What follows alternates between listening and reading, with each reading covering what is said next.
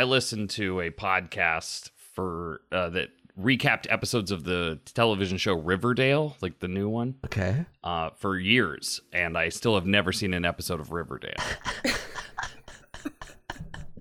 Why did you listen to the podcast? it was like a side cast of a podcast I was listening to, and they were like, "Oh, we're recapping Riverdale," and they're just funny enough to where I was like, and it's like a ridiculous show. I mean, I I hear. Um, Because I've never seen it, but you know everything about it. well, it's yeah. I mean, there's like serial killers. There's like fantasy stuff comes into play. Like, Isn't this based on like an Archie comic or something like that? yeah, yeah. It is based on the Archie comic. And there's serial killers in fantasy? Yeah, it's a bonkers show from what I hear, and it's just it was entertaining enough to to do that. So uh, I forgot how we got started on this. Well, we were talking about uh, Star Trek: The Next Generation, Oh, and right, yeah. its accompanying rewatch podcast to Boldly Watch, produced by Good Time Society, hosted by myself, Becca Scott, and Xander Jeanneret. Oh, that's right. Yeah, it started out with some cross promotion. Yeah, well, it started out with you uh, talking about how much you like rewatching Star Trek, but not listening to my podcast. And though I've pitched it to you several times, and then you mentioned another podcast you listen to where you don't watch the TV show, which made me feel even better. What other things of mine do you like but don't participate in? oh yeah. Well, I like um I like that you make food, but I would never put it in my mouth. you know? Uh, that being said, I uh, ate a bunch of food I'd never seen before. I just blindly put it in my mouth uh, from other people. So it was about Very Riverdale. trusting. Yeah. Uh, do you want to plug this podcast or not? No. you listened for years and you won't plug it? All right, it's uh, it's page seven on the Last Podcast Network. Okay. Ooh, nice. I'm a big Last seven. Podcast on the Left fan and all their accompanying shows. Mm-hmm. And page seven is their like, um, So they don't need us. no, they don't. That's why I didn't need to plug it. Yeah, they don't need the promotion, but I do want to say that one of the most exciting afternoons of my life, uh, I visited Portland. I visited you, Sam, and we were driving down the street in downtown Portland, and I saw somebody walking on the sidewalk that had a last podcast on their left T-shirt. Mm-hmm. And I shouted out the window at them, and they were like, "Yeah!" And I was like, "Last pod." It's fun. It's a movement. Yeah. So if you haven't heard of that, go check out Last podcast on the left on the Last Pod Network. Yeah, they sponsored this episode actually. Yeah, that's right. Yeah, this sponsored episode about, uh, and this might be our most niche episode we've ever done. Right? It is?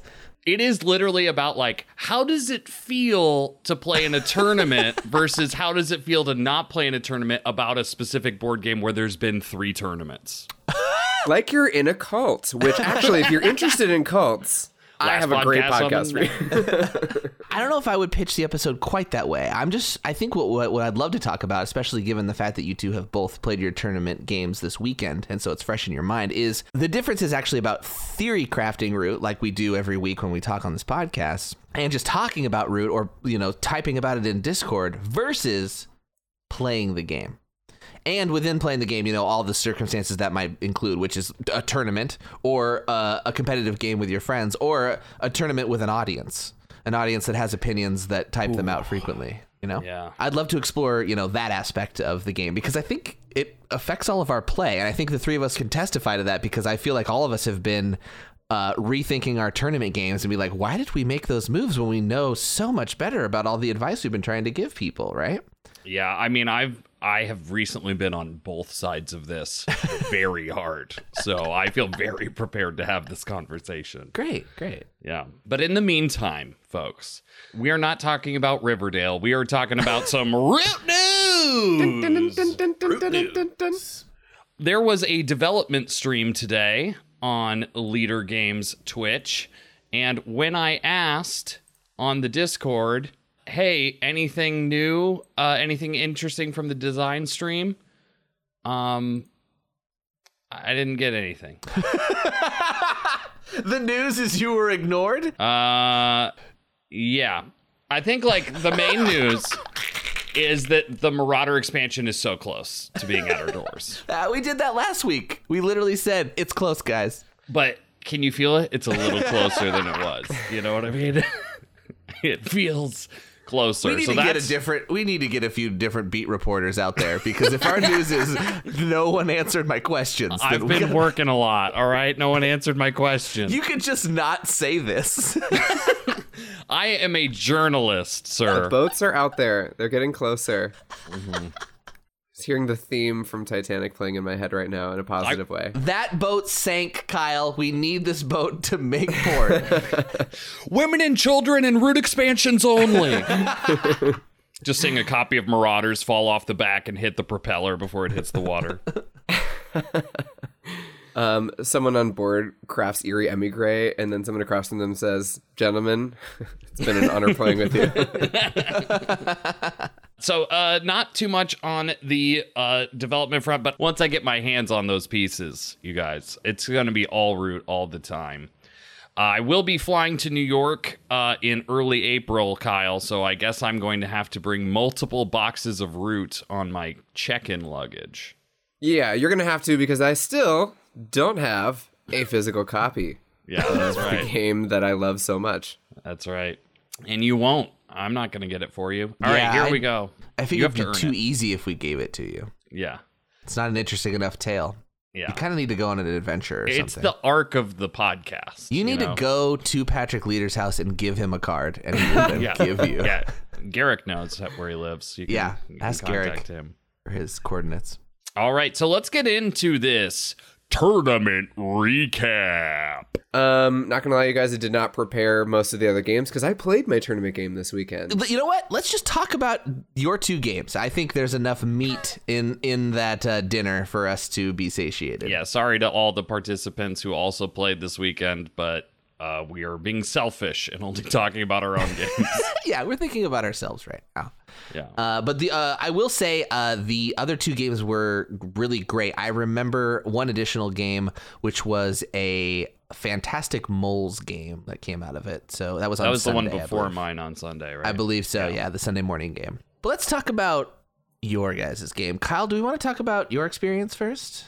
Sure. Yeah, yeah. So I commentated this game eh, where I was in the Discord channel when you guys were in the pregame, and there was a little bit of joking about like, well, Kyle, there's a meta here, which is that you're going to choose Woodland Alliance. So should we go on the winter map? And there was some joshing and joking and stuff like that because the Alliance are notoriously not good on the winter map. And that was the most I had heard of it. And then we started getting ready for the stream, and lo and behold, someone chose the winter map, and Kyle had first pick and chose the Woodland Alliance. I love this tenaciousness from you. Yeah, I mean, it was essentially like a spite pick, Yeah, yeah. just because it it seemed fun, and I was a little bit like, I was tilted from the minute one of this game, Oh no! and then the the rest of the experience of the game was like pretty tilting until at the end I was upside down. It was no good. I don't know if tilt is a niche term, but for those of you that don't know, I guess how would you define tilt? It's just like, uh, I would say like emotionally affected sure. during decision making. Yeah, yeah. The the pressures hit you in a way where you're not making the your ideal logical decisions because you're either frustrated Exactly. or yeah. The like optimal choices were available and I went away from them because I was clouded. passion took over. Yeah. Really? Uh, yeah, because I I watched the, the you know the playback of this one, and it was really cute to see uh, Garrick and Jake commentate together. I loved it so much. Um, Shout out to Garrick, great great commentator and doing a great job hosting that tournament. yeah, it's so funny. Yeah, your guys' energy together is hilarious. I, I, I want all the streams to be Jake and Garrick streams. Um, and but yeah, there was a lot of questions about what what you were planning, Kyle, and what went into your decisions. And you're telling us that you were just uh, Oh, I was just reacting and kind of mad.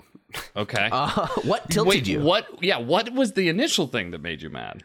I felt like it was unfair that I was being targeted before anything had happened. Yeah. Mm, We didn't even have the like any decisions had been made and I felt like I was a target already and I was mad. That's why I brought it up because I thought that might have been part of it. But like I, when I was in there, I took it to have the same conversation that I've had in both of my games, which is mostly people joking about throwing me uh, off. But I don't think I have the same reputation you have in terms of skill, where you've actually experienced real people targeting you in games before, especially in digital.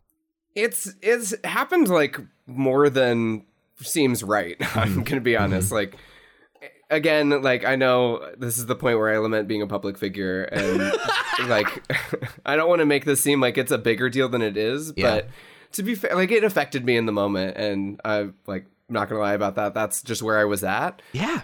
And I think that's like kind of a part of the pressure of being in that situation. And I think I just regret that I let it get to me and didn't go with my original plan, which is literally to go with a different faction. Like I had prepared a different faction for this game and it was available and I didn't pick it. So And you didn't pick it because you're like, oh, I'll show you Woodland Alliance on the winter map. Was that was what was going through your head? Well, I, I actually kind of had this feeling of just like, well, I'm going to be targeted anyway, so I might as well pick a faction that I'm comfortable with and that I know I can be resilient with and not take Ah. a risk. Yeah. So that if I'm going to get targeted, like I at least know like how to fight back or I feel comfortable in that zone. So it was actually kind of a defensive pick for me in that Yeah. sense, like I see. almost psychologically defensive, I would say. That Yeah. makes sense. Yeah, go with what Um, you're comfortable with a little bit. Yeah. And so when I was like feeling the heat and I went with a safe pick for me, like one that I'd practiced a lot, instead of one that I had been like revving up for throughout the week. Right. And um yeah, it just like didn't go very well. So to give you some context, on the winter map, I went with the Woodland Alliance and then deployed my initial sympathy just basically like where I had got the supporters to start. And it was right next to a warlord who had uh, gone for a jubilant opening, sending mobs all around the area, which meant that all that sympathy got e- totally erased like right away. Was that so? Were you aware of that? Because they did they take a turn ahead of you? Yeah. Yeah, that was last in turn order. Did you were you was your judgment clouded, or were you you knew that was going to happen and you wanted the outrage anyway? Um, I wanted a base as quickly as possible, and the supporters that I started with and the map layout meant that I had to go for that side of the board to get Yeah. the early base. Otherwise, I would have had to put one sympathy down in a clearing with a badger in it, and I knew it would have been battled away. Yep. And I felt like that was too slow of a start to like ever be competitive. So I felt like let's just follow the supporters, just follow Yeah. the RNG Yeah. where it leads. But you were a victim of the winter map, and your positioning, which put you way on the east side, didn't have a lot of like clearings adjacent to you. So you were kind of hamstrung from the beginning, and then that just you couldn't roll out. I was so sympathetic to you. It's true. Yeah, the, the initial base placement was, and you've experienced this too, Jake, where it's Yeah. like when you Oh, get yeah. a bad clearing in the winter map, it's like Yep. you're in prison as the Yeah. alliance. I made this exact same mistake up in the northwest corner up there, and I was just stranded, and I just suffered the whole game and didn't talk to anybody, and no one gave me sympathy. Yeah.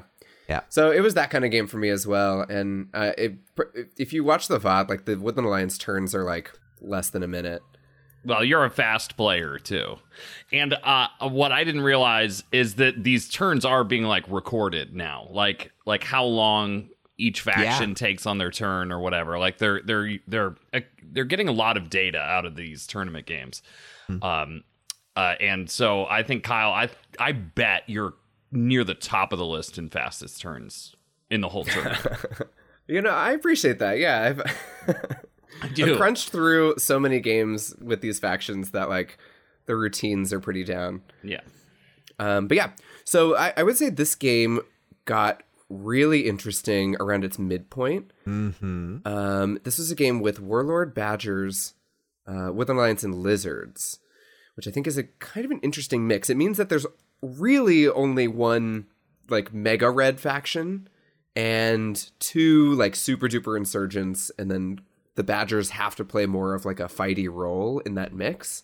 So early on, the Badgers had like a nice advantage, lot of board space, able to get the the early relic, position everything just where they want it, and the board got spooked like right away. Mm-hmm. We were like, oh, this is kind of too good for them, and so Warlord marched out and just just like smashed face. Like, Now I want to I want to say real quick there was a little bit of meta with this Badger player too because this wasn't just any f- person either. This was Nitro Rev who Yeah. you know was the person who made the Badger guide that we've been uh, talking about on this very podcast. So Yeah. they had a little bit of uh, heat on them as well, and that was that was known to the group.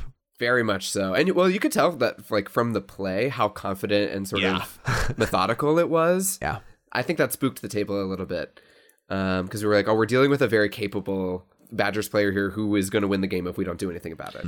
And I, I don't know if Nitro Rev was really served by that tone too, because it felt a little bit like a guide tone where like Nitro is like explaining his moves and in very like key detail and like look at what I'm doing where it's like some of it you want to just keep you know even keeled you know like Yeah. what i'm doing is not significant in any way you know or or something like that so Although I um, will say, if you're curious about the Badgers as a faction and want to see it played at Yeah. a really high level, that is a great game to watch to Yeah. get some like Badgers tips, especially in that opening sequence. I thought that Nitro Rev's first couple of turns were so optimized. It was like Yeah. really cool to watch. He's got that puzzle solved real well Mm-hmm. in his head. Absolutely. And I know there's a couple like conflicting uh, Badger strategies that are kind of going out there right now, but uh, Nitro Rev seems to understand the brand of his strategy very well. Very balanced, really just trying to do the migration like wave across the map, like clear out those relics early, make sure that you have that mobility available. I really like his style of play a lot. I thought it works it was working well.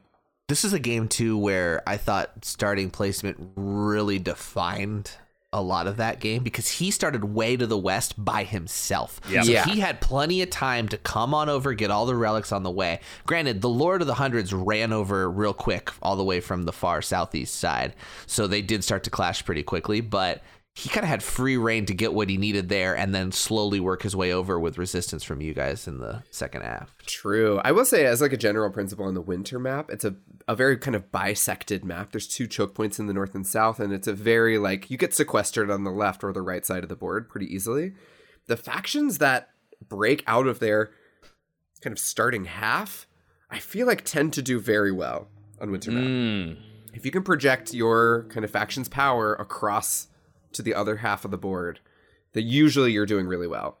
And I saw in in that game the alliance was not able to do that, and that was definitely a signal that it wasn't going well. Yeah. Um, but we should shout out uh, Fletch as well for playing a really nice Lizards game. Just Yeah, trying absolutely. to like. Actually, I, I thought that Fletch's ideas were really interesting. He was kind of taking up that northern strip there, that that space along the top, which is perfect Lizards territory, right? Double build slots, all that.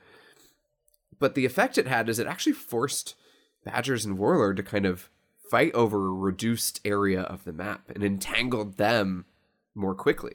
So, a- as a Lizards player, I thought that was an interesting way to try and get the game to slow down. Man, I'll tell you what, being lizards next to the Woodland Alliance and the Warlord is terrifying. that is that I mean, yeah, Fletch did incredible under those circumstances cuz like I straight up wouldn't even choose lizards in with that faction mix cuz I think I'd just be too afraid of getting my gardens burned down or my whole clearing blown up with. And it happened. And um, Bigfoot, who was our fourth player who played the Lord of the Hundreds, actually I thought was the favorite to win from like pretty much like I think the first 45 minutes after was like he took a runaway lead and just like made such a dominant position and hamstrung the Badgers in a way that it didn't seem like the Badgers were going to easily recover from that at that point.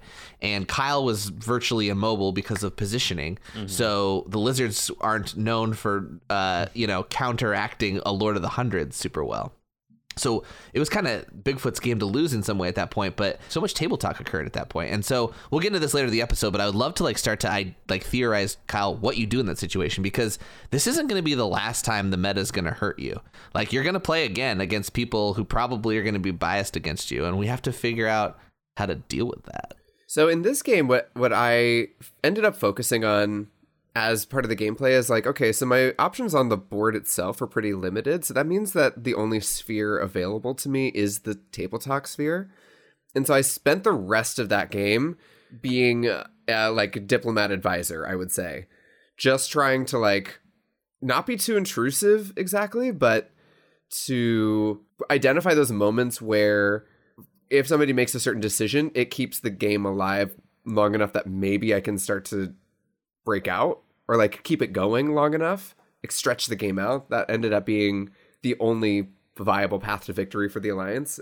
Long odds, but that was the only sphere available to me. So table talking was a big part of that game. I think you did a, an excellent job in the later half of the game picking your moments and saying the right things. I think that something about you, Kyle, when you raise a concern, especially when you don't have a clear shot, then people listen. You know what I mean? Like, because you're very wise and you're not like in first or second place. So it's easy to listen to you. Uh, but I think in the early part of the game, I think, yeah, you were a little like shut down socially too. And not like that they shut you down, but I think you shut yourself down socially a little bit um, taking quick turns and just you know passing it off. But yeah, I think in the later half of the game, you did a good job of trying to give yourself a window.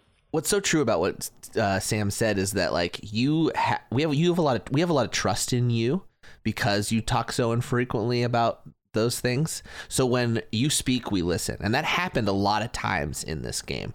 But I think this is a situation where I would pitch that you get much more talkative and you don't wait for your moment as much.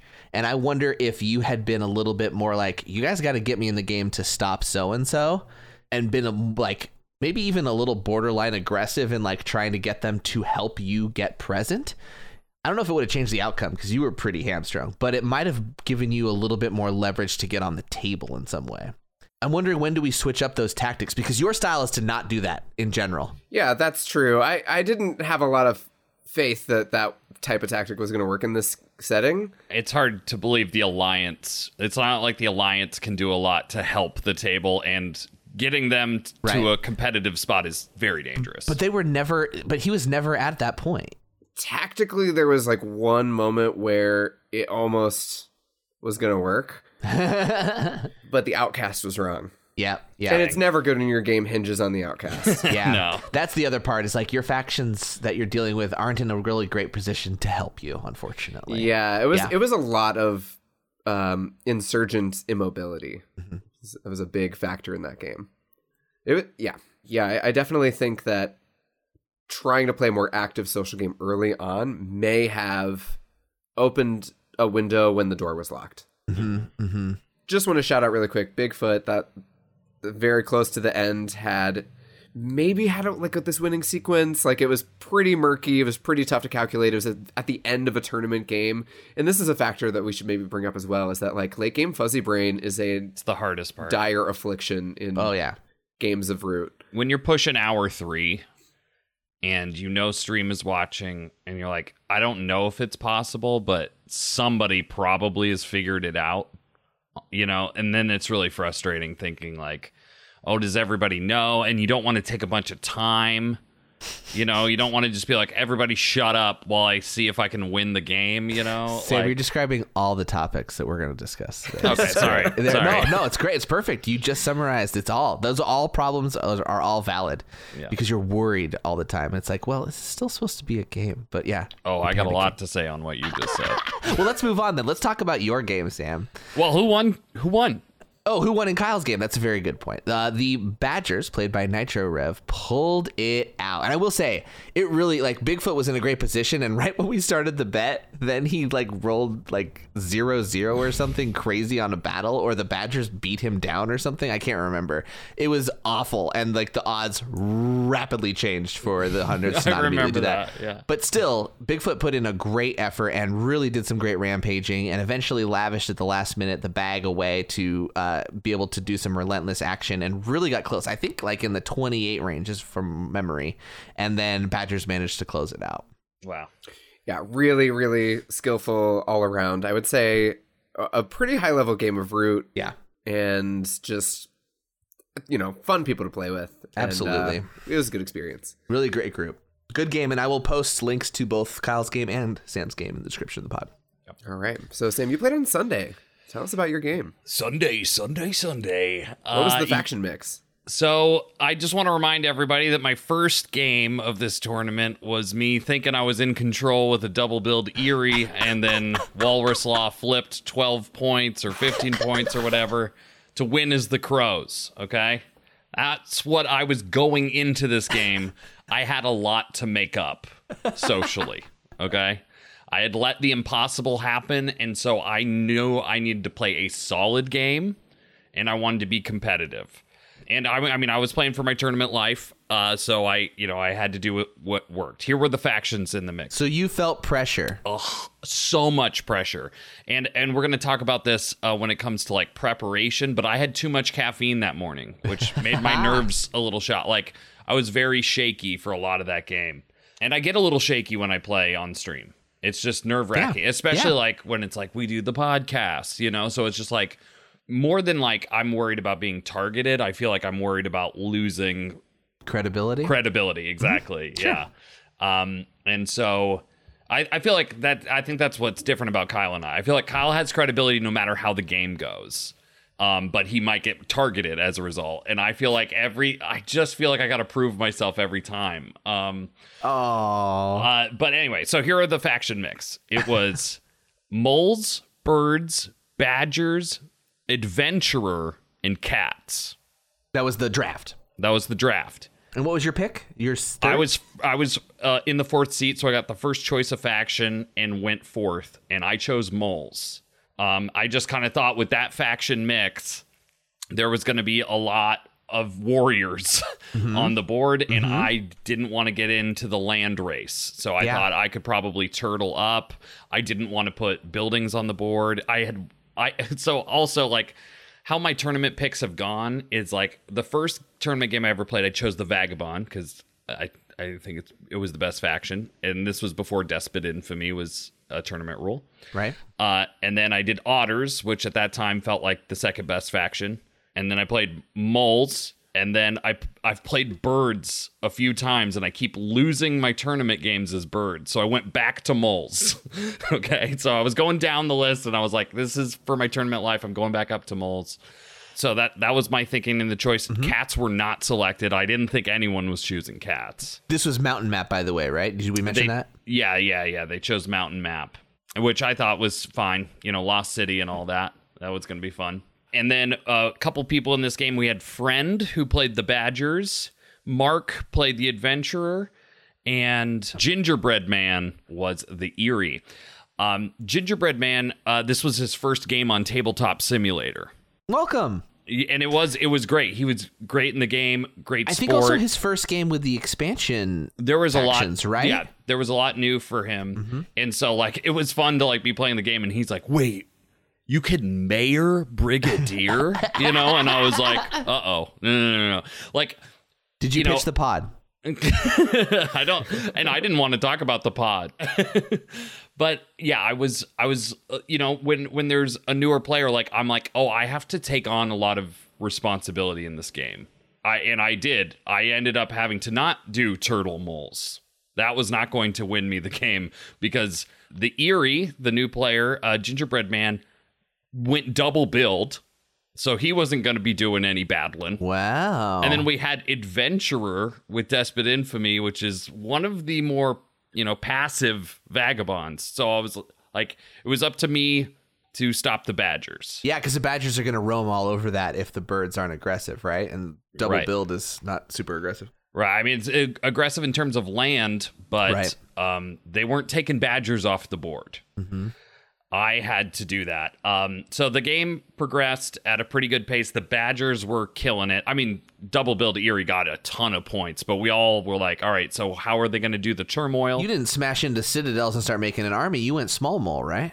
Yeah, I did go small mole. Yeah, and I heard the commentary where it was like, should I have put citadels out? But I was really trying to limit liability. You did that pretty well, man. You didn't put buildings on until like halfway through. I felt like Yeah. yeah. I wanted to get a, a, a lord and then a, a, a phony lord before I put on a building, you know, uh, so that my my stuff would be protected. But yeah, there was an early time where I dug and took out two way stations and a relic Yeah, from the that was Badgers. amazing. And it was it was way riskier than I thought because I had forgotten about the armored knights or whatever that ability is. Devout knights. Um, the ability for them to soak an additional hit, the Badgers, that is, if they have a relic in the uh, clearing, right? Right. Yeah. They uh they fight with a frenzy because they're defending their relic or something like that. Mm-hmm. Devout Knights is what it's called. Yeah, and uh, so I just kind of got a little lucky on that. But Yeah. you know, it's a tournament game. You got to make a gambit, and it wouldn't have been my last gambit I would do this game. That was super important that you did that because you hamstrung the Badgers from probably taking it away pretty quickly, honestly, right? Oh, they were going to recover that next turn, yes, no doubt. yeah, yeah. Well, and they were going to keep moving with all that stuff, but you wiped them. You wiped two Badgers and three pieces of cardboard. Yeah. Yeah, And it was a nice four point swing. I mean, Mm-hmm. what the people didn't know is that we had just done our versus moles guide. Yes. So, like, there was a lot on my mind about, like, oh, I got to find some extra points, right? Mm-hmm. And so I was like, that's a four point clearing. Like, that's. That might be worth my turn to do. And Badgers seemed like the optimal threat at the time. So, Well, they were, and they had devout knights, but you'd forgotten, and that's what was so crazy about it, and it worked out still. Yeah. Yeah, yeah. Yeah, so I got lucky there. But it really didn't slow down the Badgers. It really didn't. Like they were able to friend uh, Logan, who was piloting the Badgers, did a great job the whole game and was very resilient. They were not afraid to recruit with like three cards and put six more Yes. Badgers back on the board, and it just felt like, oh, I didn't even do anything. Yeah, their retinue was impressive. I wouldn't say it didn't slow them down, though, Sam. It definitely slowed them down, but no one else was going to slow them down further. yeah, is what it, the yeah, problem it felt like it was Yeah. solely up to me uh, in a lot of that, and so I was, I was, I was sweating bullets. Um, in the mid game, I had a nice nine point turn to kind of put me up to twenty two, and this is where the shenanigans began. the end of this game was I was very unlucky and then way luckier than I ever deserved, right? so here's what what goes down. Eventually it gets to my turn and I've got to find 8 points, okay? I've got a 3-point sway. Badgers are at like 25 at this point or something. Yeah, yeah, Yeah. Mm-hmm. I think that's right. Badgers are at 20 uh maybe 20 They are the dominant Three or 24. And it feels like they could probably do it next turn. Oh, I was telling everybody exactly how it was going to go How down. they could. Okay. Yeah, and and there was a lot of talk of like, how are we going to stop the moles? And I had to pump a lot of brakes of like, hold on, if you stop me, I can't stop Badgers. They'll just win. So Which like, was we- like perplexing to me because I was like, Badgers is so much closer to 30 than Moles are, but I know the Moles turn is quicker, but I don't think Moles could have done it right then. So I was shocked that they were all so adamant against you. yeah. It, I mean, it was hard. I mean, did I have a shot at winning? Yes, and I proved that I did have a shot at winning by taking my shot. Yeah, by taking You also told them you did. Oh, which is I- uh, crazy. It was so funny. Like everyone's like, "Well, he's gonna craft something." I go, "I have no craftables," and Lily and Garrick are like, "He's telling the truth." Like Sam doesn't lie. Sam's honest, yeah. yeah. Um, so like, and I would have lied. I would have said that. Like to save my tournament life, I would have lied. but so funny, I, Sam. I was at home watching. I go, oh, he'll lie. oh, don't you worry. he'll get you. I would have. You know, As long as it's not a bad lie. right. No, no, he won't lie in real life, but he'll lie through his teeth in a game. Uh, but rarely, rarely. That's why. He, but you know he is capable of it. I will lie to win. Definitely. You don't backstab often. No, No, petty lies. no. No, no, no. no, no. So anyway, I didn't have any craftables. That was like my big frustrating thing is I was going small mole and then I had the choice of when I was going to put my building down. I was like, do I put a market or do I put a citadel? And I was really torn between them, but I was like, eventually I need to find these craftable cards. And so I was like, I'm going uh, with the market, and I never did. But the reason you were debating Citadel too is because the Badgers were building again, and the Birds weren't able to stop them because the Birds hadn't turmoiled, and the Birds weren't recruiting uh, often enough at that point, right? Right. And so you you knew verbally that you had to like get an army out there to be able to deal with them. So that's why you were considering Citadel. But you went market, and so got a card job, but at the sake of getting less warriors. Yeah, and I I didn't get what I needed out of the card draw. I did get three points of crafting. That was my big nine point turn. Was like I scored with three markets, I swayed for three, and I crafted for three points. As Garrick noted, huge mistake, and I could have won the game a lot easier if I had just crafted False Orders, a card we recommend every single episode of this podcast. This one, false orders, is all you ever talk about. I uh, when, when we're preparing the documents, I'm like, "You're gonna do false orders again?" You're like, "Well, it's so good." I'm like, "I agree, it's good, but we we, we should just make it a false orders section of the podcast." Well, I kind of yeah, I don't know. I think like I thought I was getting three points, and so I used my three buildings. I I don't know. Like no, it's it's easy to get that fog brain at that point, and you're thinking Yeah. of so many things. Yeah, yeah. And well, also, uh, what didn't help is what it appeared like on stream is that I discarded false orders at the end of my turn because I did, but I had another one. In You had hand. two of them. I, Yeah. I, I found that out later. I was Yeah. like, because I- it. Yeah. All right. So back to this turn where I got to find eight points, right? I got a sway for three. If I build, I can use my minister for three. So then I've got like one daylight action and I need to find two points. And there was like an undefended way station, but I could only get one warrior there. So it's like, well, if they got an ambush, that's cooked. my game. Yeah. And then I was able to, with my other actions, get three warriors to a roost with one bird. So I could have, I could kind of deal with the ambush unless it was whatever. Turns out nobody had an ambush, and I thought I was saving the most exciting battle for last.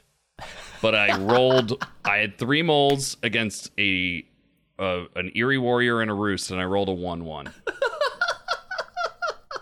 I just had to YOLO. This was my thing. I couldn't have stopped the Badgers. Yeah, yeah. So I rolled a 1 1, and Mr. 29 strikes again. That's where I ended my turn. 29 points. Oh. And then it was like, all right, Badgers got it. And everybody just kind of kicked back and was like, oh, good game, everybody, blah, blah. The Badgers just kind of taking their turn really fast. And Friend just kind of took it too fast. And He uh, did battled- he miscount, right? he kind of because I kept saying he can recover that tablet for five points, Mm-hmm. And he was recover. He had a different plan where he was recovering something. He recovered jewelry or something because Yeah. whatever he got was worth a point, but it wasn't worth the column, which is where Badgers Right. really kill in those points. Is they get additional points for scoring one of each of a type of Right. relic. Yeah, And so I think he was one or two points short, unfortunately. right. He thought that recover was five, and we're like, wait, mm. no, no, it was just three. Again, this is what happens at the end of the game. Your brain turns to oatmeal. We we talked we talked a lot after the thing. We've been uh, uh, private messaging since then. I consider friend a friend at this point. We yeah. we really like you know he he was really great about it and like for me I'm like I know exactly how you feel Mm-hmm, because I also lost my last game just like totally just going too fast, not taking everything in and not doing it. So I I I, I feel very connected to friend. Um, so and then it goes around to me. I mean, there was like a can the vagabond do it moment. Yeah. Um, the Eyrie were turmoiling on recruit because they went charismatic and did too many cards in the in there.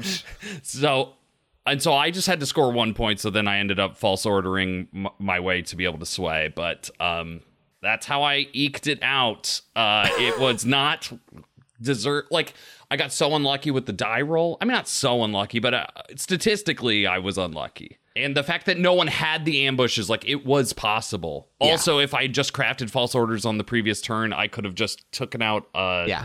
a relic for the two points. But there's so many of those variables that you can't dictate, you know? It's okay. You won. Yeah. And and so, yeah, it, it was wild. So, uh, deserve it or not, I'm going to round three. You deserve it. You won. you got it. There's no there's, I mean there's no there's no asterisks to these wins except for No. when the coalition is involved and it's not here. So we're good. Right. You won it. Well, the, uh, the thing was, is for a second we thought friend won the game, and then Mark Right, was yes. like, Mark went, wait, no, no, no, you only scored three points for that. Yeah. Like we were all doing congratulations. You were The- congra- yes, you said thing we're GG, at- yeah, yeah. The marker was at thirty points, and we are all just talking, and then Mark's like, wait, wait, what's this? That that was where luck really got you. Is where Mark was catching. it. For real. Like, Yeah. talk about me not learning my fucking lesson. Sorry. but, like, come on, Sam. Like, it, it was really hard because it's like there was a new player. I'm working against Badgers. Badgers are tough and stuff. And so I'm like, I have to be on top of rules. Like, we're all trying to be on top of rules, but it was super hard.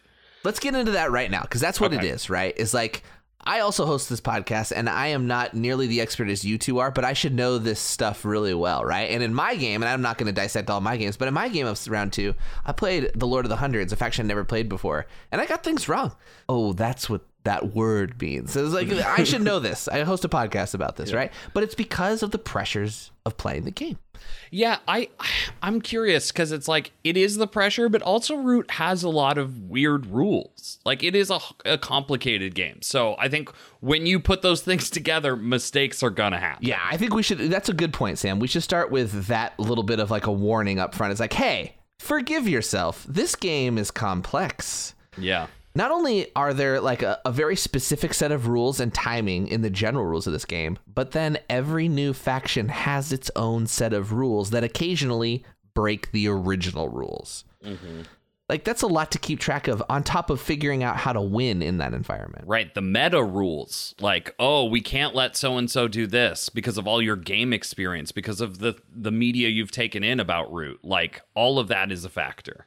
Yeah, and not to mention just like the the granular interactions between the individual factions and how they not just relate to the rulebook but to each other. Like it's a, it's a whole exponential thing. There's the law of root and the unwritten law of root, right? Totally. They're yeah. both extensive.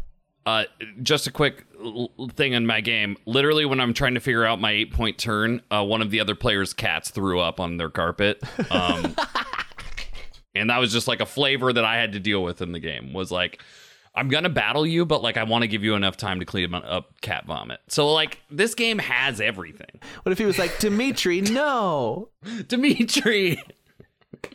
Uh, first listener to name their cat Dimitri McYarn will get a T-shirt.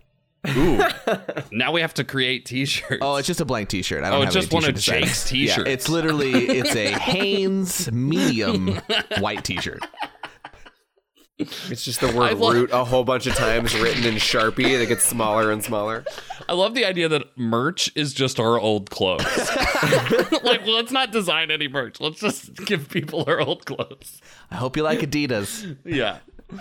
oh my goodness. All right. Yeah, because we, you and the three of us, we sit here and we talk about this stuff every week. We talk about it extensively. We write about it. We theorize, we repeat things, we give people advice, and then when it comes down to it, we forget basic things. But yeah. that's the pressure of playing the game. And it it's the pressure added to playing the game in this environment where not only are you playing against people for stakes, but you're playing against people who are potentially as good as you or better because you don't know because they're strangers. And there's an active audience with an ability to type their opinions all of these things add to an enormous amount of like cognitive weight, right? Mm-hmm. Definitely, yeah. When when the game becomes a performance, that adds elements that are I'm not to say like stressful exactly. Like they can feel stressful, but it's just like another plate to keep spinning in the air is like being attuned to how you're articulating your position at the table talk, like how you're rhythmically just taking your turn or like is there like awkward silence like i feel pressure to fill awkward silence at the table even when i actually just need that time to like be with my thoughts and try and like absorb what's going on oh that's interesting i had to take my headphones out on my final turn i was like hold on I need a minute. And I took my headphones out and I have I have my notepad here. I still have it next to the computer of just like build, move there, blah blah blah. Like just trying to write it, just trying to figure it out because the pressure is intense. That's and smart. if you think about, yeah. I think Kyle, I think you, when you said it, it's also a performance. I think like that really gets in my head too, of like trying to make it um watchable or just like enjoyable like because i teach so many games and because we play a lot of games with friends those experiences are more important to keep uh, you know, like the energy in the air. Like just make a decision. Like it doesn't matter, you know? But in this one, it feels like my decisions actually matter. So it's like, hold on. I'm sorry, everyone. Give me four minutes of like, stop talking to me. I need to crunch some numbers. This is amazing because this is a level of like this is an added baggage that I think we bring in that not everybody experiences because the three of us are performers And I think we're hyper aware of the Twitch broadcast element of this. So we're like, there's an audience watching, and we're thinking a lot about the audience, not from necessarily always a self conscious standpoint, although that might be true, but also from an entertainment standpoint. Like, all three of us are uh, like musicians and actors. So we've been on stage in both those capacities, and we know what to do with like trying to hold an audience's attention. And that's what you guys both have mentioned about feeling obligated to take a hold of.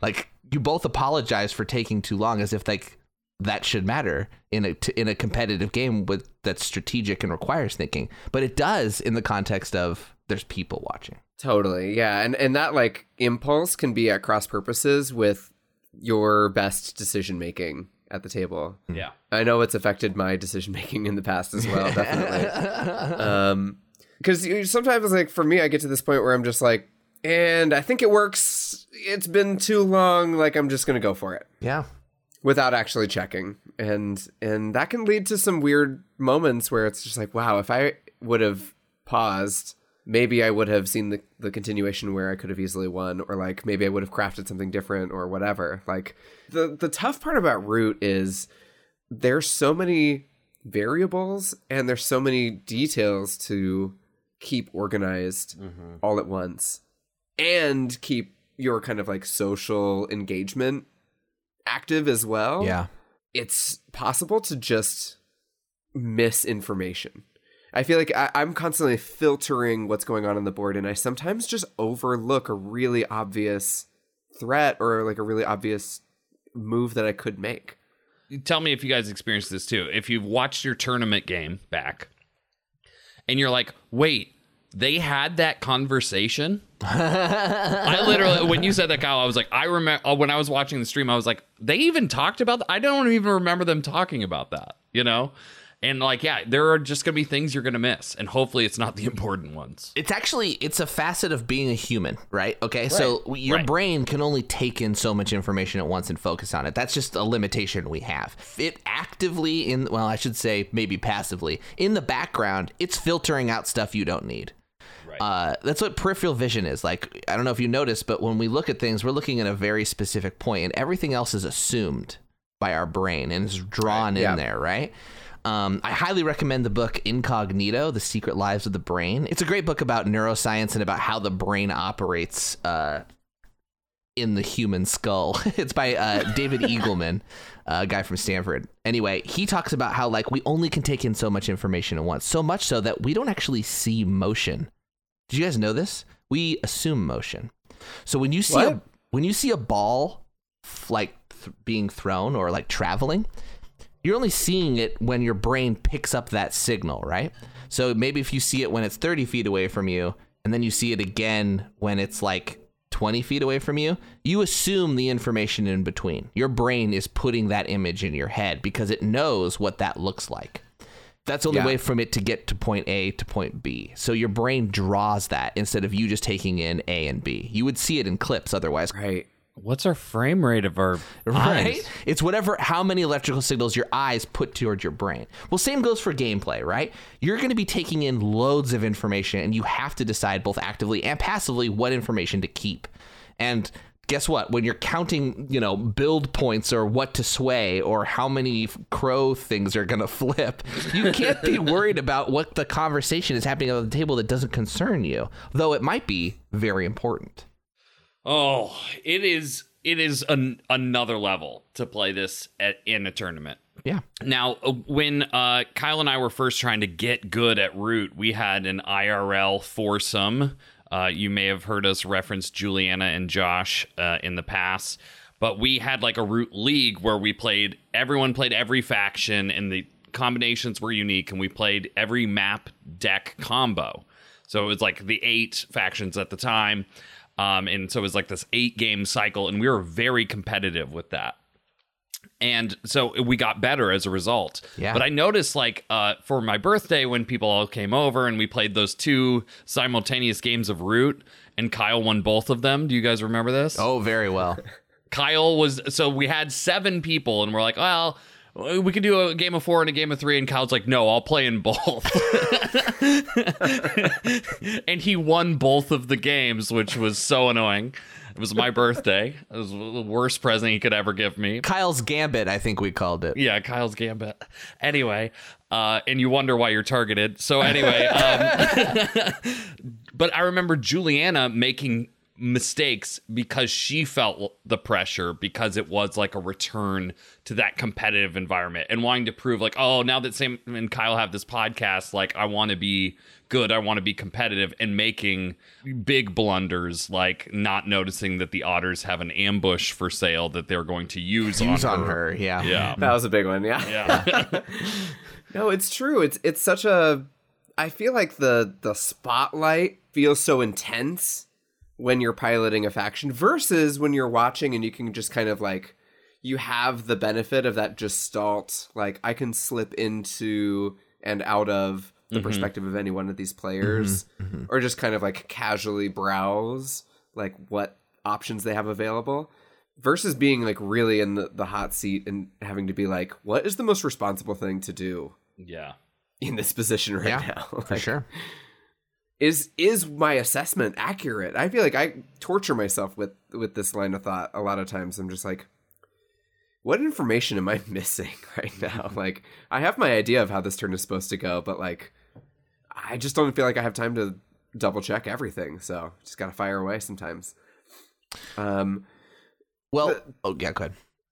from an observer's perspective, I feel like Root is actually a really wonderful game to watch because it is like a scrum in rugby. You watch four players pushing against each other and kind of they like arc up into the structure of the game. Mm-hmm. And it's just like I for me personally very enjoyable to watch the It like is. forces hit each other and like play out in this complex little like entanglement situation. Like I love that. It's a great spectator sport. Like I Yeah. don't like watching board games online right now because I've been making them for the past five years, so I'm a little I'm good. Uh, but I watched a lot more of the tournaments these past couple weeks than I ever have, and I've really been enjoying it. And for the exact reasons you said, is like it's not just two teams; it's four factions spiraling upward. It, you guys, I, hot take. It's the greatest board game of all time. it's so good. Have you guys listened to Woodland War Machine? So, uh, I want to talk a little bit about like the mindset and the preparation before your game because I'm I'm a huge preparation person when it comes to performance. No matter if it's playing a board game or you know doing stuff on stage, like it's important that you feel good, you feel confident, you feel relaxed, and you feel focused. I I have overdone it on the caffeine in the past, trying to feel focused, but in general, I don't know. What do you guys think? What do you before a tournament game? I think it's important to have a pretty clear schedule. Like fitting a competitive game of Root in like a, a, a tight time slot is a bad feeling to have. It's going to fill you with extra anxiety that you do not need. let's just put it in the context of like anything. Like instead, let's take it out of a root context.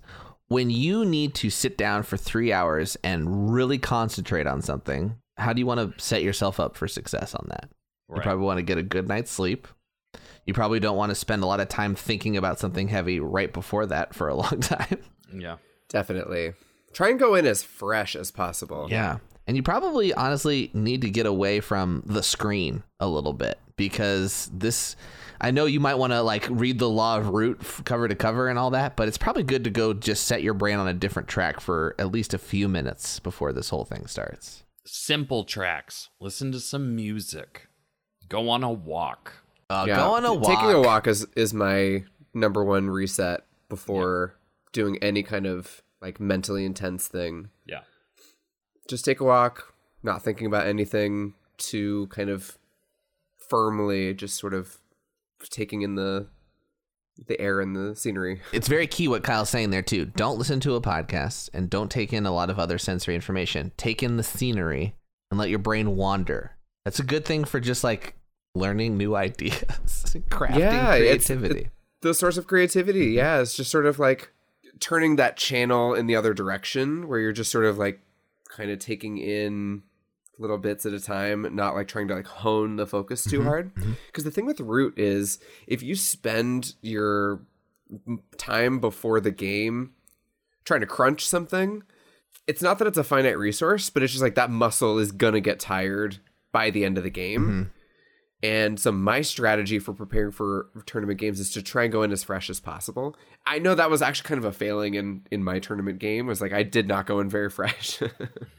like stayed up too late. I was like doing preparation stuff. I was you know, a lot of screen time. Well, that lends itself to your advice, which is that it didn't work for you. like that was part of yeah, your I, well, I didn't right? follow my own advice exactly. Mm-hmm. Yeah. I think as performers for the three of us too, we're all kind of surprised at this feeling.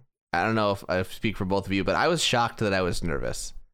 Why am I nervous? This is, Uh, this is a game. of Everyone in my game was like, we're all very nervous. yeah, same, same with all of my Yeah. games. Uh, Everybody mentioned that, and my I also mentioned it. Yeah.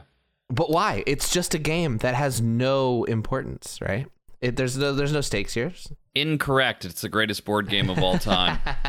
and we're in a golden age of root. Everything matters. But like, yeah, I mean, I'm I'm also being facetious because we've already mentioned there's an audience watching you with a lot of opinions, right? So, you know, there there are stakes in it in your own head, right? But I Yeah. think that's one of the secrets is that remembering that those stakes are in your head. So it's okay to just let go, breathe a little bit, and say, okay, I'm playing the otters today. This is a game.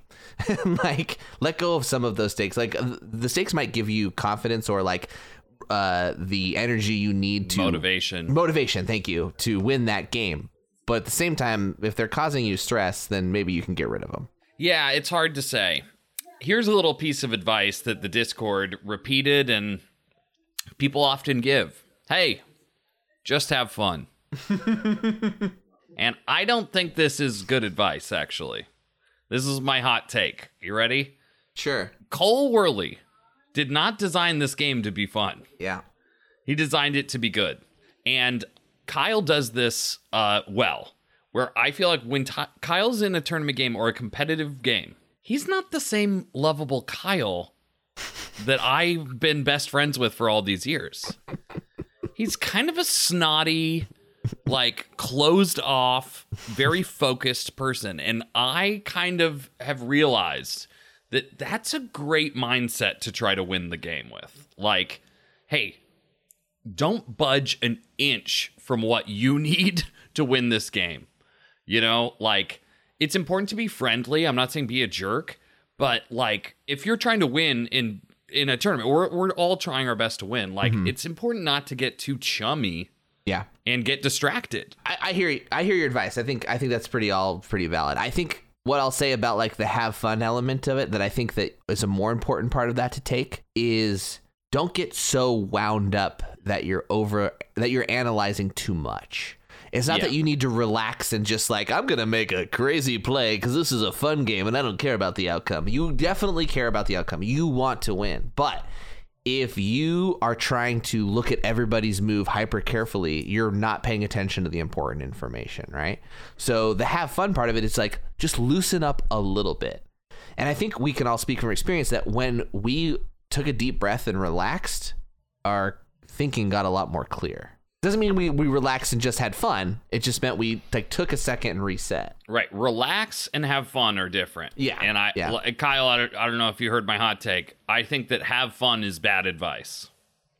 I But think just have fun, Sam. like and i was saying that you do this really well kyle where like when you get into hyper competitive mode you're like a little snotty and you're a little like closed off and you don't budge from things that will like prevent you from winning the game The only time in our relationship I've ever been upset with Kyle was in the Magic Circle. 100% This guy's a creep.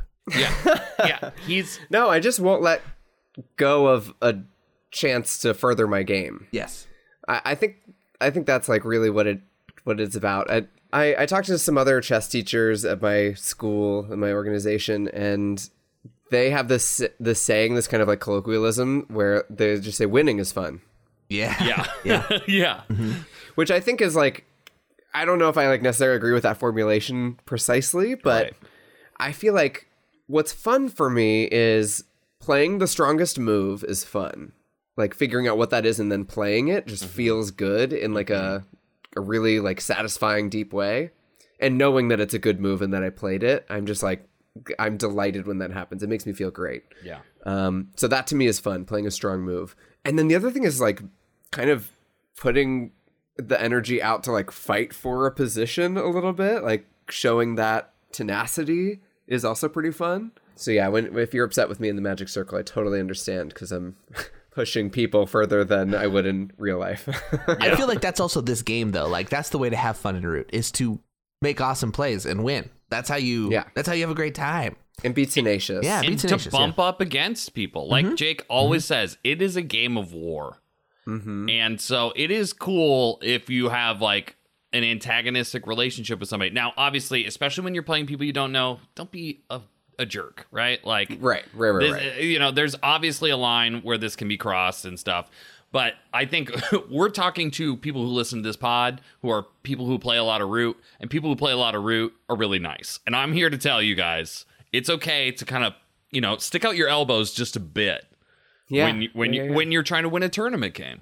Yeah, that is okay. Um, we are inside the magic circle for Yeah. sure. Yeah, as long as you remember to stay in that magic circle. Like, don't put your elbows back down when the magic circle's closed. Be a be a kind human. because I'll be real, like I have a lot of fun playing Root when it's very casual and like learning about Root and like new content and stuff is like great. And equal to that is like winning a tournament game to me. Like it it's different. I don't it's not fun, but it feels really good. It's a thrill. Yeah, it's fun. It is Yeah. fun. I think it's fun. It's like high stakes, the fact that everyone's watching. Like, you can you can have fun and still take it seriously. Yeah, Yeah. I think that might be also part of it too, gents, Is that I think people, I think we're taking for granted how easy it is for the three of us to get in and out of the magic circle, and so people don't blur that line real well, yeah, that's true. and they get upset about things in the magic circle in real life, or they bring real life into the magic circle, which uh, honestly was kind of Kyle's issue a little bit because the meta got brought into the magic circle and threw him on tilt, right? Definitely Yeah. happened to me. Yeah. Yeah. I did not succeed at, at blurring the line very well in my game. I would say like get in the mindset Right. more than have fun. Get get in the mindset. Like get in the zone. Get in your zone. Yeah. Be ready to play your game and like be ready to fight for it. I, I feel like there's there's rituals in sports Yeah. that tie into this really well, right? Like a locker room ritual right before a game. Like just try and put yourself in that spirit, in that zone. That's what's gonna set you up. And the result of being in the zone is having fun, I feel mm-hmm, like. Mm-hmm. So don't aim for the result, aim to get in the zone. my dad was a an Olympic trialist swimmer. All right, so a very successful swimmer, and so uh, he he gave me this advice about com- competing in general and like trying to get what you want. And it's you know it's like the secret or whatever. It's like you have to visualize what it looks like to see your score counter at thirty points. Just from a mindset point of view, obviously, just thinking that is very different from You're not gonna you're not gonna manifest that reality. yeah, exactly. You can't. You have to have all the other skills, but you also have to have that like north star at all times of like at the end of this, it is me with my score counter on 30 points. Yeah. Or, Or, on a dominance card. it oh, on a dominance card is what I was gonna say. Speaking of, I, I got some uh, listener stuff here, and I got one from AA Ron, and I feel like I should read it. I asked uh, th- our listeners, uh, you know, do you have any superstitions? How do you play differently if it's a tournament versus a casual game? And AA Ron says, How I play in a tournament? Terribly, but at least I give an entertaining show. How I play normally? A sweaty gamer who is pretty good at getting second place and does not play mouse dominance. Frankly, in a tournament setting, I all but forgot uh, chat existed. Uh, and he didn't care uh, what they thought of him. His mindset was just, "How do I win?" and nothing else. And I and I think that's good. I I'm not able to shut out the future of chat. Like part of my joy of playing the tournament game is like I can't wait to watch it back and see what Garrick said and see what the chat said about specific moves, you know? Because there's like those moments where it's like, oh, when I went and took the two way stations and the relic, I'm like, and I forgot about the thing. So I think that people were like, ooh, interesting, good move. But when I say out loud, whoops, I forgot about that, it's going to color that move very differently, Yes. you know? Yes. but I'm, I'm impressed that Aaron can do that, and I love that Aaron was is willing to go mouse dominance in a tournament game and less willing to in a casual game. Yeah, is is willing to go to like a pretty risky extreme place to go for that victory instead of a guaranteed second place. Right. As I told Aaron when this happened, I think that was a really good play. Like they It had was a, really good. he had a good Definitely. shot at mouse dominance at that. Like one of the best. I 100% agree. yeah, that was one of the best goes at it I'd seen in a game yet. It was Cat, and he had four of the clearings, and he had them really dense with warriors.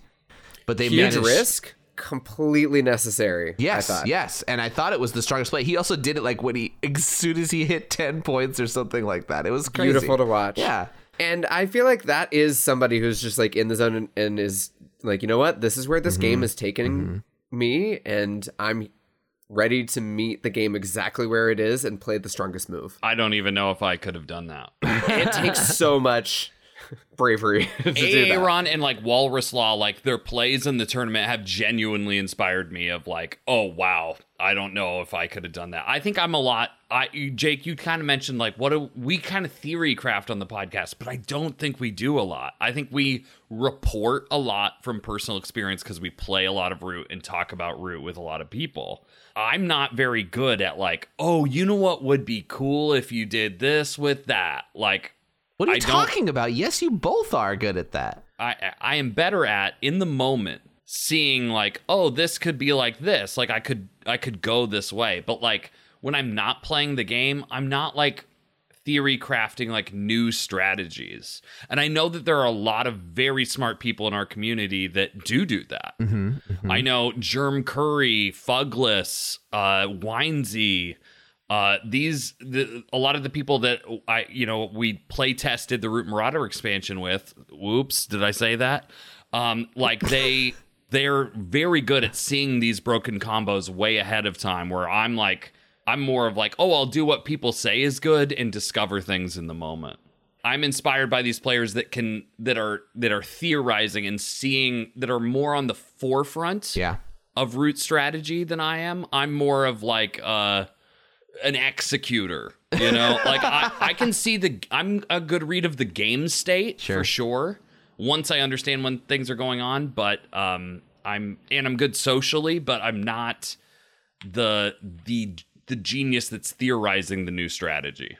All right. This has been a great therapy session so far for the three of us. Now, how do we what what advice do we have for people to like put on and maybe for each other or ourselves? Just have fun.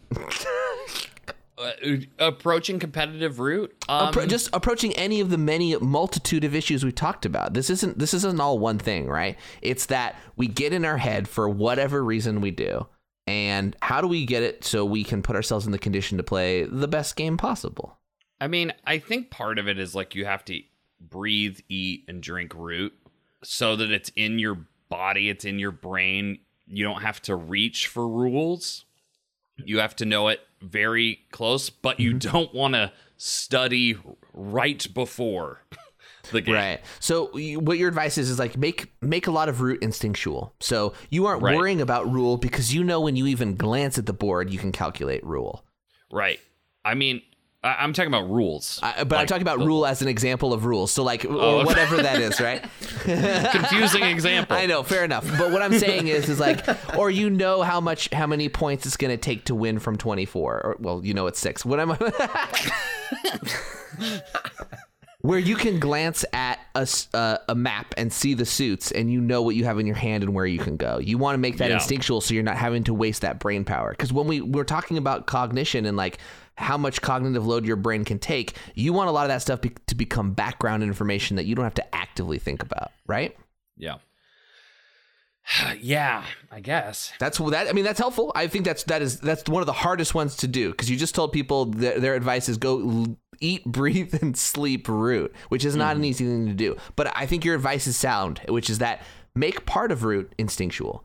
Make it so mm-hmm. where you don't have to like think hard about what could be in the deck. You know how many ambushes there are, and not because you've been actively counting them, because you've been seeing them and you've been kind of checking them off in the background. Mm-hmm. Another good book I'll recommend is Thinking Fast and Slow by Daniel Kahneman. It's way too heavy of a book to digress into right now, but it splits the the brain into two systems of thought, system 1 and system 2. System 1 is very simple and it's instinctual. It's when I raise my hand up, I don't have to think about it. My hand just goes up because the muscles know to respond to that brain signal. If you ask me what 2 plus 2 is, I'll say 4. Not because I added 2 and then added another 2, but because I know to respond that way. But if you ask me what 53 times 67 is, I can't come up with that answer because I'm going to have to go into system 2, retrieve other information and start putting that that information together and processing that.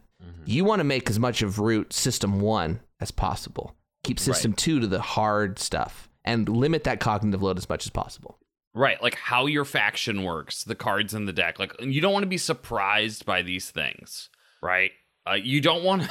Here's another piece of advice: you don't want to play a faction for the first time in a tournament game, Man. You d- you don't want to do it, Jake, It's so punishing. And you don't want to have to pay attention to things that are like your faction. Your basic movement choices.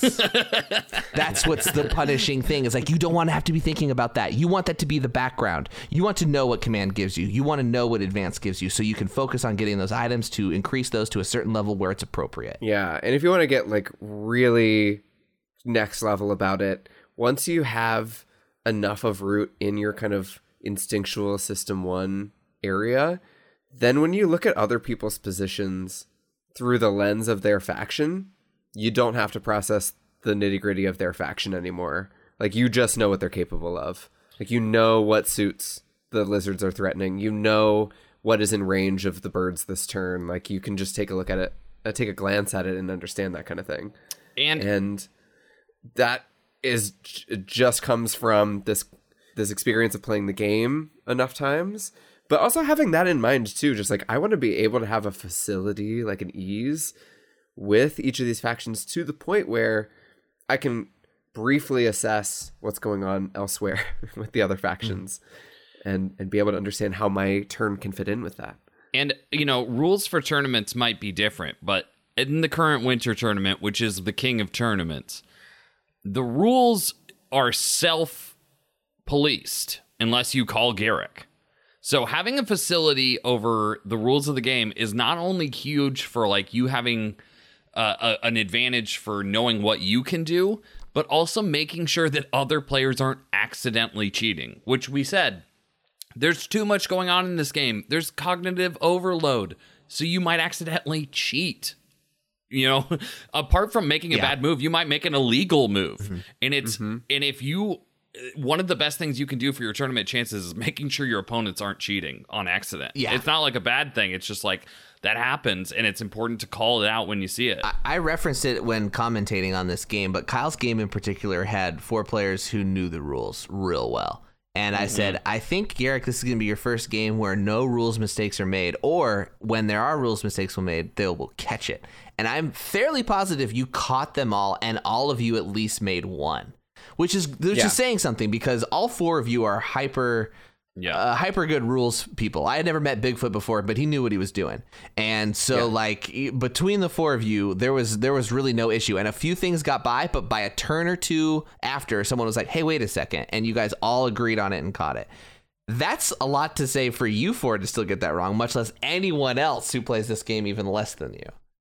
Right. True. It's it's a heavy load for sure to be responsible for everybody else's rules, and I, and I think that like in some future fancy tournament when we can have an arbiter like on hand ready to go, that will m- make it a little easier to just focus on your own situation the whole mm-hmm. time. But the the tournament is what it is, and Right. you know it. We, we you definitely get an advantage from being very familiar with everything. Well, uh, uh, Garrick said that it was kind of inspired by Magic the Gathering tournaments, which are also the same way, which is like self regulated rules until it's like, wait, judge, and then a judge comes over. And Garrick is the judge of the winter tournament. There's a there's an anecdote from chess in this world as well. In scholastic tournaments, there's always a a couple of players who are uh, who mess up the touch rule, Ugh. uh, the touch move rule. And so yeah, the rule is like whatever piece you touch, as long as you can make a legal move with it, you have to move that piece once you've touched it. And there's a couple other layers to that rule as well. I have the rules of chess. It's over 300 pages. You would think that there's only like 14 rules, but there's actually 300 pages. I would just picture like eight diagrams is all you need. But yeah, right. It's 300 pages? it is 300 pages. Yeah. how many pages are on castling? Because that's the only like rule I can think of.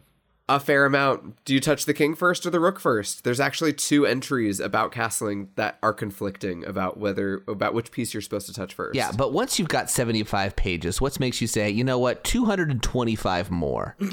oh, there's a whole bunch of stuff about the clocks. Like it's not even about Right. chess anymore at that right, point. right. It's literally about like clock physics Oh, for sure, a good like sure. 15 pages. Okay.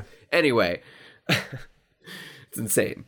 I want to be a tournament arbiter one day for chess just because I like now I have all this stuff in my brain and I need to do something with it. but so so kids mess up the, the touch move rule like pretty frequently. Yeah. Um, but we, I we have do. this one chess teacher who who has a great uh, lesson about this, and he, he gives this example where he's like, "So if your opponent touches a piece and then takes their hand away and then moves a different piece, what do you do?" And someone will raise their hand and be like, "I call the tournament director over and I have him move it back, and then we like restart." And he's like, "No, no, no. What you do is you look at the move and see if it was good or bad for you." If it's good for you and if they made a mistake, just keep playing. Oh, I Um, love and that. And I feel like that that mindset is a delightful to me. It's like inside the magic circle so much. Yeah. I, I there was a couple moments in my tournament game I felt that where I was like there was like choices of like is the vagabond going to go hostile with me or are they going to aid me? And they ended up like aiding me and I'm just like I'm not saying anything. Yeah. You know what I mean? Nor should Like, you. Right. Like yeah, and it and it I think that's a good point.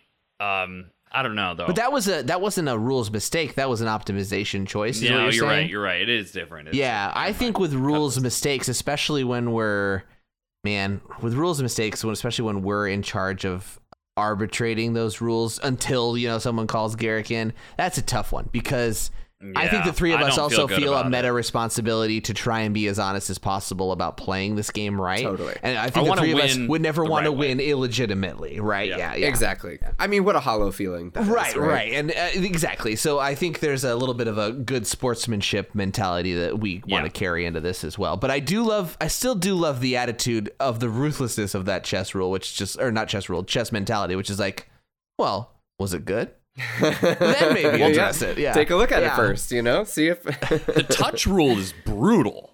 Yeah, it is intense. to me yeah. i'm like I I mean i literally in my in my last turn i went hey guys i'm gonna start moving pieces around so i can see things but i'm not gonna initiate any battles or anything for a second you know and i just started moving my pieces around just to make sure i could do it you know um and in chess i would have i would have been thrown in chess jail for that. Oh, we were taking you away for sure. Yeah. is there any other like big differences kyle you think? Because like you you you've got a pulse on the competitive chess scene at least uh, the scholastic competitive chess scene. Uh, are there any other things that you feel like are like i don't know uh, commonalities or things we can take from that competitive chess scene and bring it into root So many commonalities. Just the ability to do things automatically, put it in system one. Mm-hmm. Huge advantage in chess. To just know the patterns and not have to think about it. the openings and all that as opposed to like having to really crunch through like every single move it, it makes a big difference on when you get to the end of a game like how fresh you're still able to be and in some ways at higher levels like it is about wearing down your opponent's ability to calculate which is awesome Oh my gosh, that's another crazy meta level of chess. We were talking about the championships this year where Magnus's strategy, part of it is to simply play a stupid long game of chess. yeah the, the longest uh, world championship game ever played and converting the tiniest advantage into a victory That's Like, insane. it's insane But worked. I, I'm so inspired by players who have that fortitude and and just tenacity. Like this is my word today. Tenacity. Like be be ready to go for it. The thing about chess that I'm translating over to root in a really big way right now is being able to with great clarity understand a threat but not get too fixated on it this is what I'm this is like where I'm at in chess world. I keep mm-hmm. running into this thing where I'm like I I see what my opponent's idea is and then I can't pivot away from that or I can't like zoom out once I've like grabbed onto it. So then I just play against that idea and I lose to something else later on. so like I I would say that the the lesson and it this definitely works in root as well because it's improved my root play after realizing that this is my like habit with this. It's like don't get fixated on one threat or like one faction. And I see this pop up in tournament games all the time, actually, where someone is like, oh no, like this faction is going to run away with Mm-hmm. it. And they kind of lose sight of the rest of what's going on at the board. And like there is another threat that's popping up, but it's just not acknowledged. And it doesn't show up in the table talk. And so people lose track of it. It is so scary because sometimes you have to put your faith in strangers to also recognize these things and make this like mature game move where it's like, look, I know that I look like I'm this, but this person is also in an equal position. So you Yeah. can't just focus on me because what you're doing is handing it to them. You have to take care of both of us or have take care of me a little bit and I'll take care of them. But like let's talk about it. Let's not just assume one threat. Yeah, exactly. And trying to like defeat that myopia, that instinct towards tunnel vision. That it, it's like a little bit of like brain jujitsu that I'm still working on myself, but I find that it's the same energy of like taking a walk and just like absorbing, um, but just breathing and But you can't take a walk in the middle of the game. You can't just slip into the forest and breathe. fair enough, fair enough. Garrick says before every game, he says like breathe. And I had had um in Oregon and now they're in. Oh, uh. Florida and uh, Georgia. Of course, they're in Florida. this company called Viso. Uh, they make it a vitamin drink that has 300 milligrams of caffeine. Okay, it's equivalent to like six cups of coffee. Okay, it's it's wild. An it is unhealthy amount. it is such a good ride, but guys, it's a little much to do before your root tournament game. And like to br- Garrick's like breathe. I'm like, you know, and and also uh, as chat pointed out, that I love to sigh. I guess when I'm playing, when bad things happen to me, I love You to be like, are yeah. You're you're Yeah. a, you're a theatrical person, Sam. yeah, I'm a vocal. in the same way that Nitro Rev like narrates his decision making, you uh, Express narrate your disappointment. yeah, I I do express the emotion of how I'm going. But as you should, that's your theatrical nature, and that's also you saying, "Look, everybody, I'm a victim," and trying to lower heat off of you. I think that's Yeah, valid. and I Yeah. don't think I do it deceptively. No, no, I really. think it's part of I- the- When I'm in despair, it's true. Like, Yeah. It doesn't mean I'm it's gonna draw over. everyone's attention to. I have this emote over on my Twitch channel, which is just Sam, like with both hands on his face, like dragging his cheeks down and looking up in in utter despair. It's wonderful. yeah, and in that situation, I was not close to winning that game, so that one was for real, real. Oh, we've all been there. I think I think Kyle, with your fixation issue, I think there's something to remember about Root that we sometimes forget is like almost all these problems are solvable when factions work together. Not all of them, but but almost all of them. And so if you can get Jake, we banned coalitions. okay. But like it's not chess in that way, right? There's two other people uh, against you and your your thing you're fixated on. So there are options, and that's where table talk is so important. That's why like aggressive table talk, and by aggressive I mean I guess assertive. Assertive table talk is going to be important. Because the thing is, you don't have to lie in root. There is enough information Yes. to make a valid argument, unless you're like at 28 points. You know what I mean? Like, unless it's like a surefire thing, then it's like you got to say what you got to say. So what do you okay? But let's what do you do then? Because let's say it's a surefire thing. Let's say you're two points away from winning. All the heat is on you, but you know that if they take you down, blank is going to win because they're at 25 and they could probably do it. So what do you do? I try to split mm-hmm. the attention. Like mm-hmm. you have Fracture to fracture the coalition. I yeah, and you have to meet the table where they're at. You're gonna hit me. You gotta hit me, right? I'm We gonna all win. agree. However, you gotta hit them. If the the tricky thing is like you gotta be like, who can actually win on their next turn? Right. Because you want to advertise everybody gets another turn. That's what you want. And you either have an ace up your sleeve to win anyway, or you're the first on that next turn Mm-hmm. where everyone gets, you know? Yeah, that's exactly. Yeah, that's it. Is like you have to you have to make sure that they stop you honestly because they're only going they are going to stop you but they have to do it in a way that doesn't let them win. Right. Well, I mean, if somebody can stop you and win themselves, there's pretty much nothing you can say. but you but you have to say that. You have to point that out so someone knows and maybe they've got an ace that you didn't see. That's the what you have to say, right? what you're hoping is player A is going to win after you, mm-hmm. And you're talking to players B and C. Yes, yeah. You know what I mean? Like, if player A can stop you and then win, then it's like it's over. They've won. You know, there's nothing you can say that's going to mean that they're not going to stop you Right. from winning and they're going to win. A good reference here is like a game, actually game one of the winter tournament, where yeah. it's just like this player has to stop me. That's what they have to do on their turn. It's up to you to stop them so they don't win on their next turn. Oh my god, game one. It's Fantastic. wild that that was the first game of this tournament because it is. yeah, that was it's a crazy top five game. Yeah, easy. it was. I mean, if not, I feel like it's second to Walrus's Law's first game or second game. That's, Iconic. That's the only one that feels like maybe it's above game one. Multiple iconic games in this tournament so far, actually. It's because there's a real threat of a dominance win, and that's what makes a game truly exciting for me to watch at this point. Like something that I've It's never. that next gear of Yeah. like we have to work together, but oh. I've loved Oh. most of the attempts because most of the attempts have Yeah. been very earnest. They haven't been there like was a, a, a comical, couple you other know. ones. Yeah, Yeah. A- Aaron had a good one. The first game had a great one with the lizards. yeah. Those are two highlights. um not to not to jag us too far away, but I, I do want to say that my other import from Chess World that is helping me with Root is um, taking notes. Yeah. Um, in chess, you write down every move that you make and that your opponent makes. It just helps to take a beat between everything that happens. And for all the root games I played in the winter tournament, I just keep a list of if people are revealing cards. Just have a list. what's in their Oh, ooh. That's clever. Um, if I have a, a notion of like where somebody's aiming for on the map, just write it down. That way, you don't have to hold on to that information all at once and at the same time. Sam, you're showing me your notebook over Zoom, right? Yeah, it's The impossible to read. hard to see. Yeah, yeah, Yeah.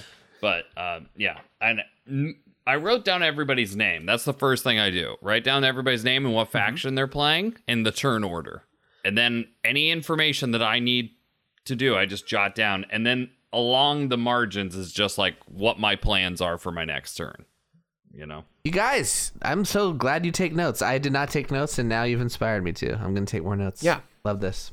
It's only when things get crunchy. No. I think it's great. Yeah. And I uh, even if things aren't I don't do crunchy, it on every. they might move, get but- crunchy. And so having those notes Yeah. ready, that's great. That's a that's that's the best advice I'm taking from this. I'm going to definitely take notes. I love that. Yeah, we recommended it in the Getting Good episode very early I didn't on, listen to that episode. I'll have to try that. I Yeah, well, you, you're not good. I'm gonna end the episode right there. No outro music. No root root root. It just ends right there. And then we don't publish episodes for a year. Jake goes to live on a mountaintop. just Every day studying. I mean, the joke is that Jake always fucking wins. Anyway. I was just gonna when say, we yeah, all of the play, three of us, always you two are moving on in the tournament, though, That's so true. that's fine. I think what I maybe want to add at the very end here is like that adrenaline stuff that uh, Sam mentioned at the beginning. Like taking too much caffeine is one thing too, but like caffeine is is ideally meant to help you focus. What it really does is it like eliminates the tired feeling you will ever experience. I guess to the best of your ability, use the energy you've got at the time you've got it. Um, as an actor, I find um, when myself or fellow performers are nervous before we go on stage, that tends to result in the best performances because we have a lot of adrenaline. And so if you're nervous before a game, use that energy to do something productive. Whether that's go outside and take a walk, or maybe it is go read the rules of root and get yourself like your system one ready for remembering those things. But once you're going to come down from that energy and you're going to want to be in a place where you're not taking in too much information and you want things to be simple for you. So be ready for those ups and downs. Even the natural ones that don't come from caffeine, they'll just they'll happen from the adrenaline of a game. Yeah, I, I, I just want to. You just want to be clear headed. Definitely. You know, whatever you got to do to get in your zone to be like, all right, I'm here to absorb a bunch of information, uh, play nice with everybody, but making sure that I'm not conceding an inch of what I need to do to win the game. If you feel yourself getting tilted too, uh, start breathing through your nose a little bit and just relax. tilting is never going to be good for you. That's that's an adrenaline that is you're not in control of it. So don't ever consider it a good thing because it's going to interfere with a rational thought. Yeah, I think Yeah, vocalizing your emotion makes sense, but yeah, there's there's an upper limit to that. Yeah, it's just about coming home to your kind of centered, grounded self. That's the advice that I wish I could have given myself at the beginning of that game when I was feeling like so tilted. It's just like, don't rush. Let let the heat of the emotion kind of subside for a second. Come back to that like centered place, and tr- make a better decision from there instead of just firing from the hip. Again, always hard to remember that when you're in the moment. But That's all. That's the other thing is like we're gonna give all this advice just like we've given all the advice that we have on this podcast, and then we're gonna forget it when it comes time to play. Here's the thing. sometimes having a little mantra like that helps me to like do it if I'm in the moment too. Like it might be a little uncomfortable to have some silence or like make people wait for a second. But Yeah. If it means that you can come home and make a more responsible decision, like that's worth it. yeah, chat, don't worry about what chat's thinking about how long Don't you're taking on your turn. They are not thinking about that. They're just thinking about the moves you end up making. And not that they're there t- you're there to please them, but like I promise you don't get fixated on like performing being in the tournament. Just Yeah. take all the time you need to make the moves you need. The games aren't timed. You're fine. It's true. Lord of the Board has a nice quote about this that uh, was posted in the um, Woodland War Machine channel on the Good Time Society Discord. Nailed it. Uh, so here's what Lord of the Board says I've learned to live with the fact that in Root, there will always be the person that says you should have done a particular move different or more efficiently. At the end of the day, as long as I had fun and did my best, I'm happy with myself. There is never a 100% win rate in Root because the game isn't fair. Yeah. it's not fair. That's why it's wonderful. Also, it's played into at times being the Lord of the Board. This is kind of like going towards what we had mentioned up at the top there. Yeah. Uh, I get some extra critics, he says, Mm-hmm. or more explain why you did that move. All in all, I just try to envelop myself fully with the others at the table with me. Lord of the Board, if someone ever uh, demands you explain your move, uh, I would recommend saying no. Or you Yeah. can find my YouTube channel Yeah, where I explained channel. all of this before, you know? Oh Yeah, my but- gosh! Or they should listen to the Woodland War Machine podcast. That's right. You too can plug our podcast. Uh, but shout out to Lord of the Board. Um, Yeah. I think that's a very, uh, that's just like a, a very, Yeah. like wonderful way of, of seeing the game and, and your and your role in We it. got to play a game with that guy again. We've we had an Oath Chronicle going with him, and I miss it. So great. It did have a nice like full circle thing where I started as chancellor and then never was chancellor until the last game we played. Oh, So I became chancellor again, so it's a great restart point from my perspective. Yeah, weren't you like a long lost heir to become the Uh, chancellor? you you were my long lost heir. Oh, uh, that so the very first game, Kyle was Sam's long lost heir, and then Yeah. the most recent game, I had been I was on a winning streak. I think of like That's three right. games, and then Yeah. it turned out Sam was my long lost heir. Well, it was I am the chancellor. I deserve it. oh, you know? sorry. Yes, he is the I- chancellor. He deserves it. That's what I meant to say. Jake's trying to become a citizen right now. Yeah. I'm already table talking for our next game right now. Oh my god, I, I miss Oath. Man. Oath is so good. Just a shout out to everybody who's posted their wisdom on our Discord page. It's just so, so encouraging to read people's accounts of their experience in tournament games to know that there's that solidarity of like we've experienced the pressure and sometimes it is overwhelming, but we're all going to make it through. And um, yeah, if if you are at all curious about playing Root at a higher level and want a community of people who are extremely skilled and supportive, come hang out on our Discord. You're going to find just like the most wonderful people to improve your game and um, you know be on the good path. And with play you. games with you. Yeah, we're organizing Yeah. games here. Yeah. Yeah, yeah, absolutely. And like the coolest people have lost their games of Root. I mean, truthfully, That's the cool kids club is the people who aren't Yeah. playing anymore. Yeah. You know? Uh, we should have a losers club playoff couple of rounds. Kyle, I think fun. I think you should literally tonight you should start the the secret Discord channel that's only for people who have lost their turn who are eliminated from the Oh, tournament. that's good. That's a it's fantastic invite idea. only. The Cool it's Kids Losers only. Club. Yeah. Yeah. you don't get to go you don't get to hang out in the channel unless you've been eliminated from the tournament. I truly think you should start that tonight. Yeah. Yeah, our numbers are growing all the time. yeah. I mean, you and AA Ron gotta head this up because AA Ron is like the person who lost with the coolest way you could lose. It's So, true. like, yeah, yeah. Won the people's hearts, lost the game. Yeah, exactly. Yeah. Um, that's fantastic. That's a great idea. And if you want to join these silly channels we keep making, please join the Woodland War Machine channel on the Good Time Society Discord. You can also become a patron where you can support us and all the other great shows we have here on Good Time Society, including uh, Jake, you have a podcast about Riverdale? Yes, it's called The Last Podcast That Archie Ever Saw.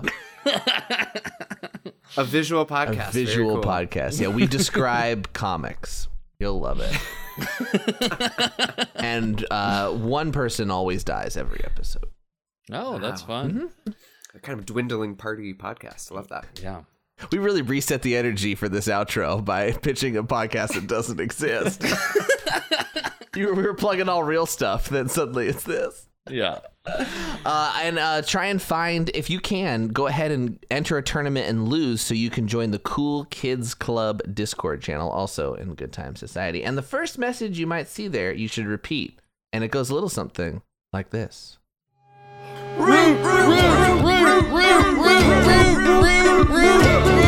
Lose that root, lose that root, lose that root, lose that root.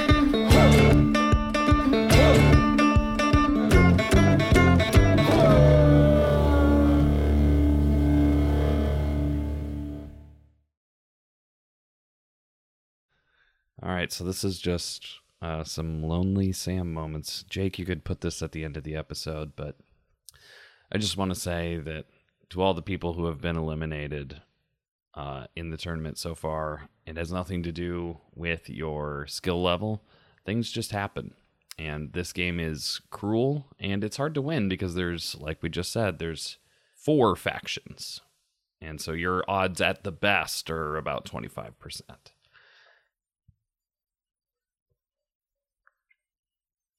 Oh, I should also be preparing root pretty